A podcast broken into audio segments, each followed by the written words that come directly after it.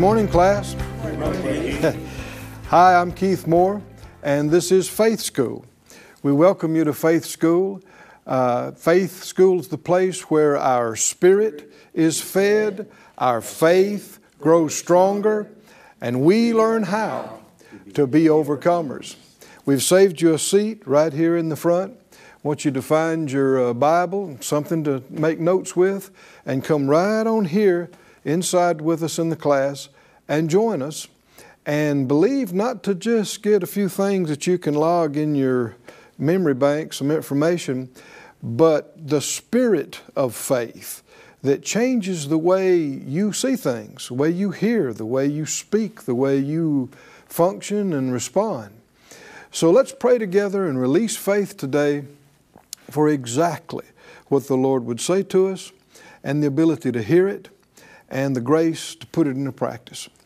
Father, in Jesus' name, we all agree together, Faith School class all over the world, asking you for the anointing, asking you for utterance, asking you for exactly what you know we're dealing with, the answers to that, the solutions to that, the direction for right now, leading us into the next phase and part of what you have for us. We ask for it. We believe we receive it. We thank you for it by faith in Jesus' name. Amen. Amen. If you would turn in our textbook, you know, we have such a great textbook that it never needs updating. There are no subsequent revisions, no point 2.0 or 0.30 or you know, it's perfect when it came out. And if it is the Word of God, then it has to be.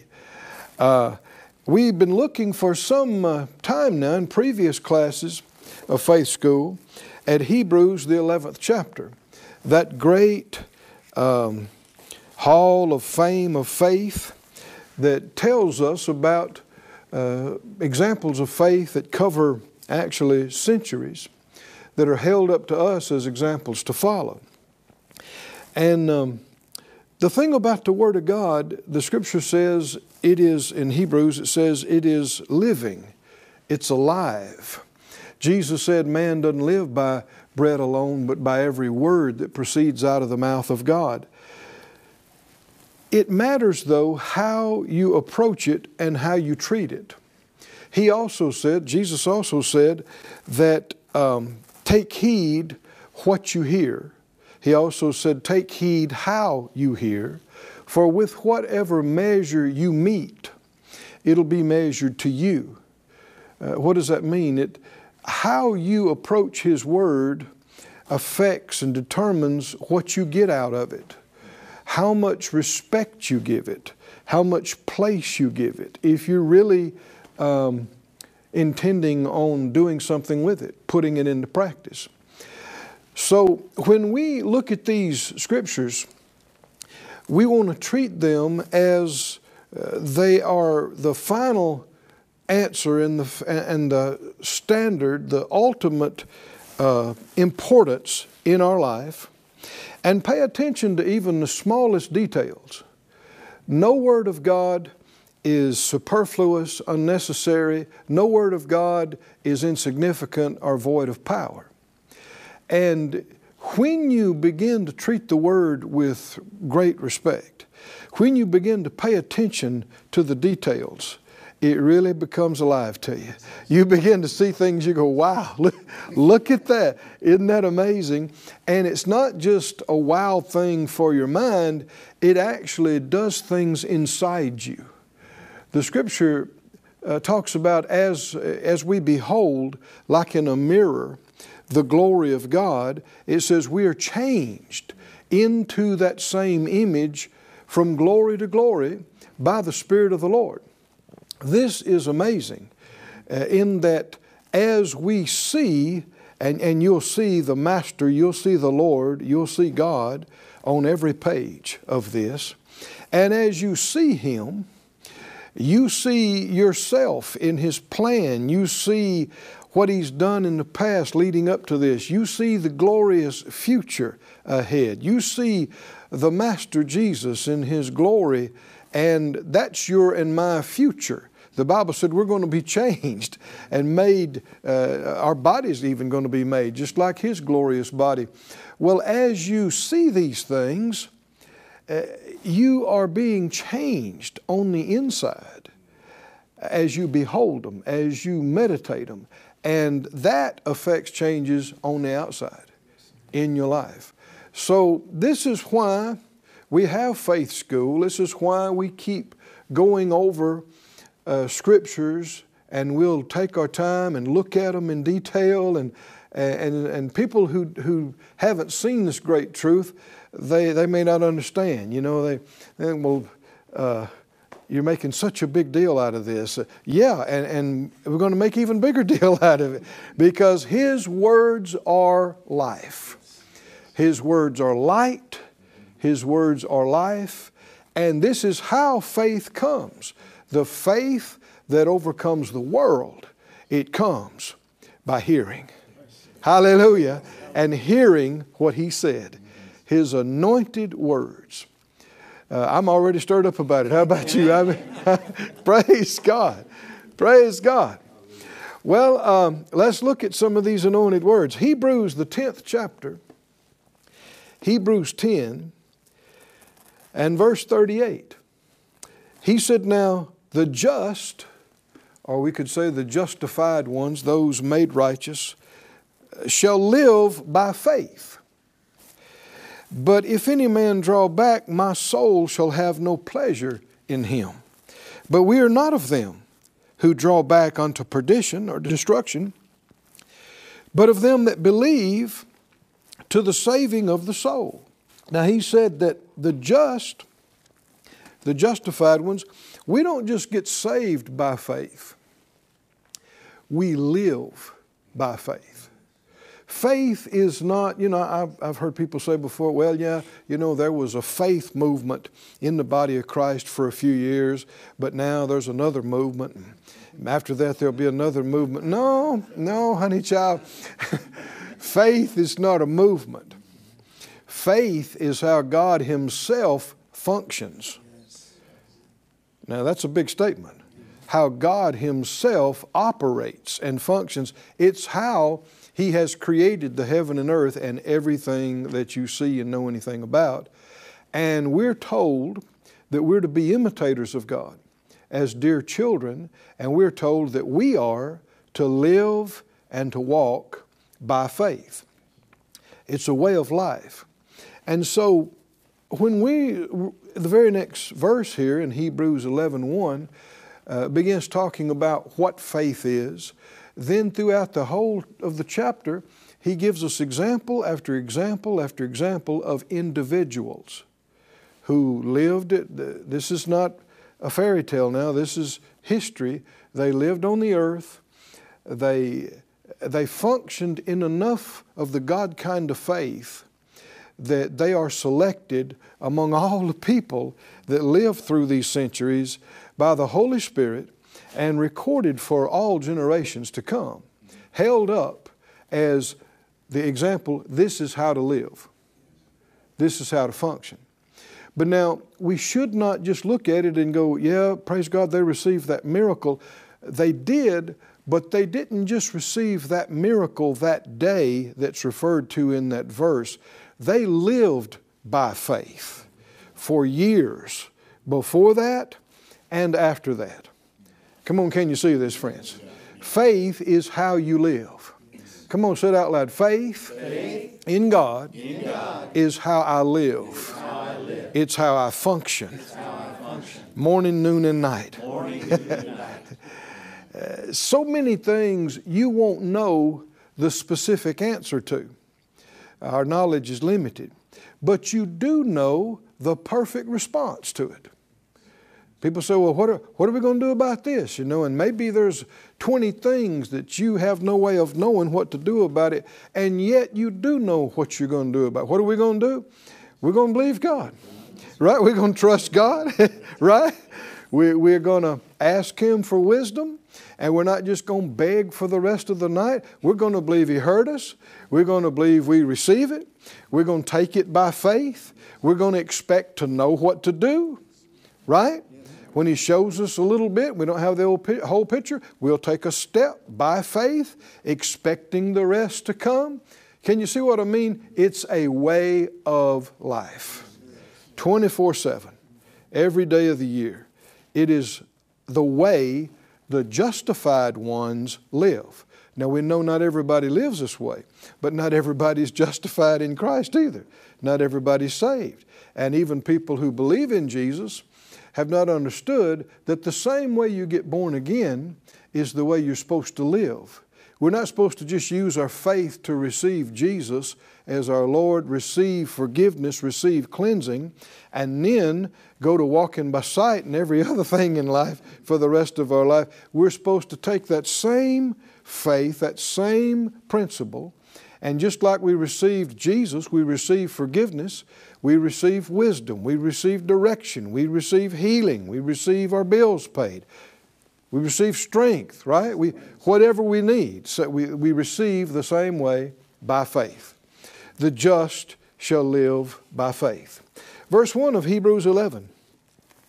Now faith is the substance of things hoped for, the evidence of things not seen.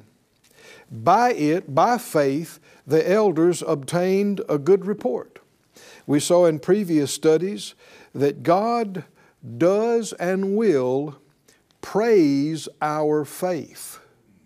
Now this is a high thought, but you are approved by God because of your faith. And Peter, 1 Peter talks about in time to come, our faith will be praised by Him. That'd be reason alone, right? Enough to feed on your faith and develop faith.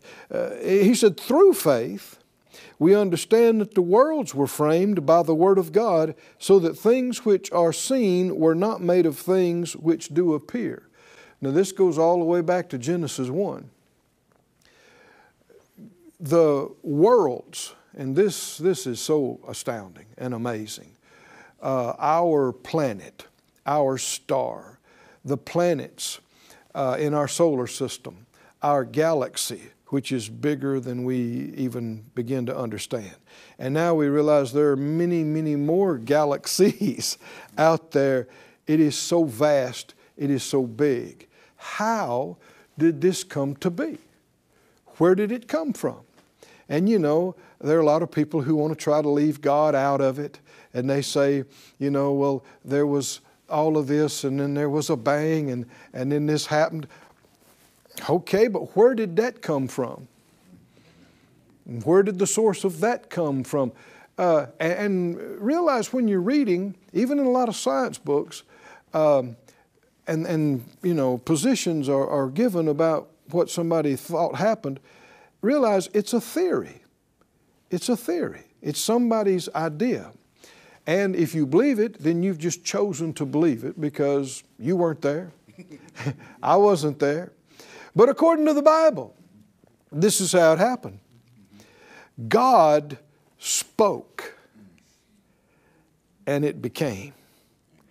Oh, somebody say, praise God. Praise God. He spoke and it became. He said, light be. And light became, and light was. Hallelujah. And this is how God has always operated. And this speaking is a big part of faith. He obviously conceived this within Himself. The vision of it. He had the understanding of it. The knowledge of it. The wisdom of it. The future vision. The focus of it. What it is to be. And that coalesced in Him, and He released faith in His words, which released creative power to cause what He had in Him to materialize.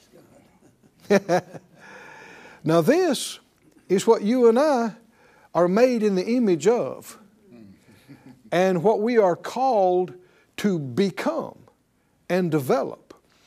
He's made us different from any other part of His creation. We are speaking spirits that can choose our own words and choose what we put in our words, the spiritual quantity. Words are but containers, and it's up to us what we put in them. You can put fear in words. You can put despair in words. You can put sorrow in words. You can also put life in words. You can put joy. You can put faith. You can put healing, wisdom, and grace in words. And you can release a spiritual quantity through a spoken word that comes from the heart.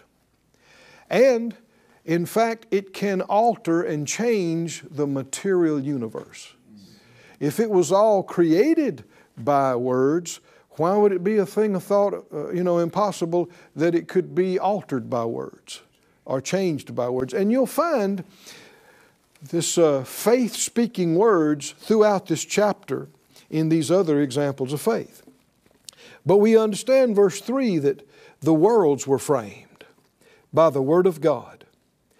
And you know, whether we realize it or not, we're framing our worlds by our words.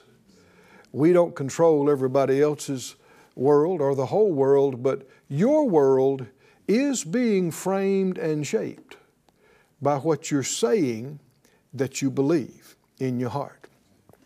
So if you don't like how things are shaping up, what should you do? Get a hold of that thing right under your nose, is that right? And make your tongue do its duty. And don't just talk about how you feel and what you've experienced and what somebody said and how bad it is. All you're doing is confirming what is to be and to continue. If you want it changed, you got to act like God and Abraham and some of these others and call those things that be not as though they were. You know, if you got pain and symptoms in your body, and you say, I call my body healed. And sometimes people don't understand that. They go, what, you mean you feel healed? You say, I didn't say I felt healed. I call my body healed. Well, how can you call your body healed and you're hurting? Well, if I felt good, I wouldn't need to call it healed. Come on, can you see that? That's why I'm calling it healed. Can you see this? Yes. I call my bills paid. I call every need met. And there are times if you feel, tired and your mind's not focusing like it should, or you feel scattered in your attention span, call your mind sound. Call your mind sharp and quick. We even have our little ones around here to make a confession. They say, I'm quick, I'm sharp, I'm bright, I'm, rich and good looking and a major blessing. We want our little ones saying that from the time, these kind of things. Why? Get what God wants in your mouth and say it consistently. And if you believe it, it'll change things. It will set spiritual forces in motion. You may not see it all turn around the first day or two or three, but you keep doing it. The Bible said it's like even a big ship out on the ocean, a little bitty rudder. If you get that thing turned the right direction, it may take a while to turn that big ship around, but it will turn it all the way around. And the Bible said your tongue, your mouth, is that in your life. Keep reading. He said, by faith Abel offered to God a more excellent sacrifice than Cain, by the which he obtained witness that he was righteous, God testifying of his gifts. See, that's a continuation of that thought that God will praise faith. Here it says God testified to Abel's gift. Now that's some commendation, isn't it? When God speaks up and says, that's a good offering. That's a very good offering. Wow. And some people will tell you God doesn't care about offerings anymore. Well, when did he change? No, he doesn't change. God testified of Abel's offering, his excellent sacrifice and gift. By faith, Enoch, verse 5, was translated that he should not see death, and was not found because God had translated him. For before his translation, he had this testimony that he pleased God. Can you see that same thought? They had a good report because of their faith. God testified of Abel's gift. Enoch pleased God. The testimony was that God was pleased with him. In verse 6, but without faith it's impossible to please Him. For he that comes to God must believe that He is, and that He is a rewarder of them that diligently seek Him. Some have misunderstood about faith and why we put so much emphasis on faith. One of the biggest parts of faith is pleasing God. Amen. Pleasing God.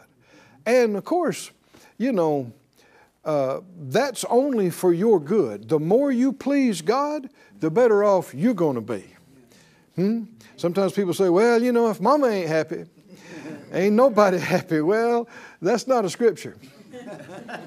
But what you do want to do is make God happy, right?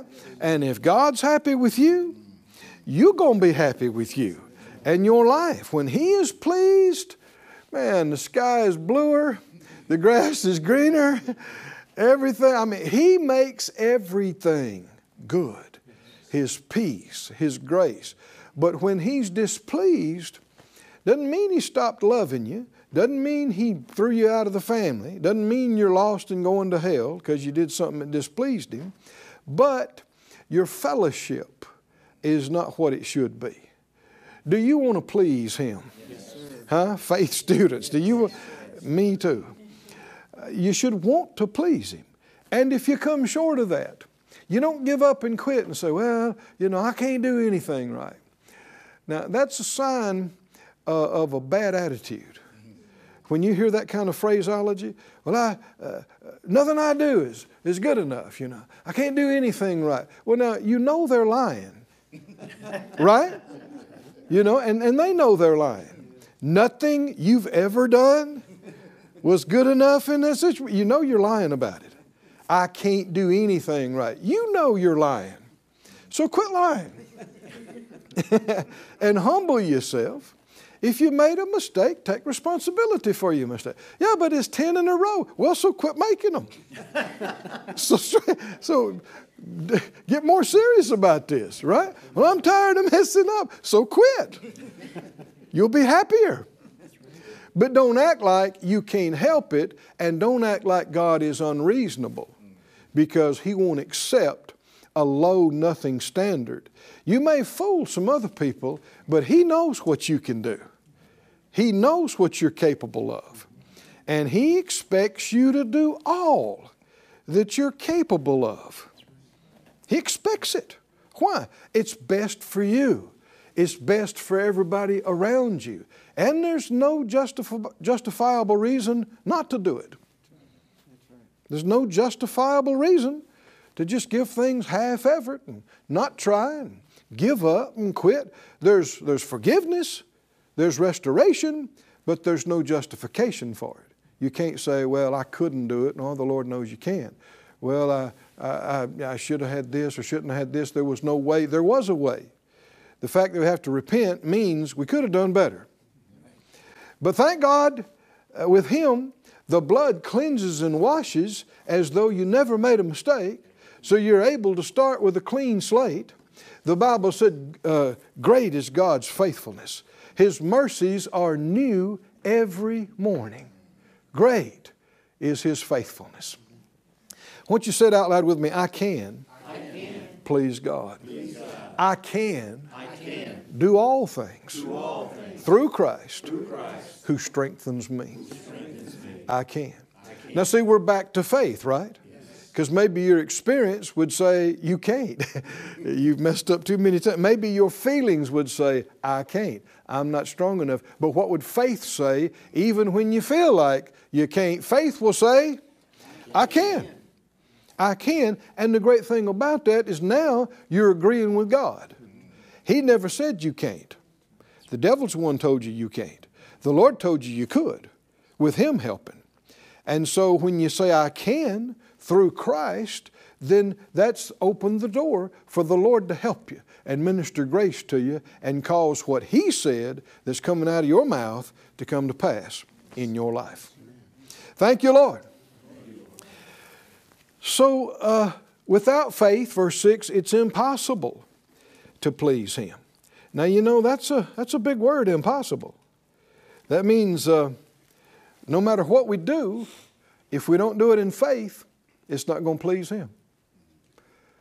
No matter how big it is, no matter how hard we worked, if we don't do it in faith, then it's not acceptable or pleasing to Him.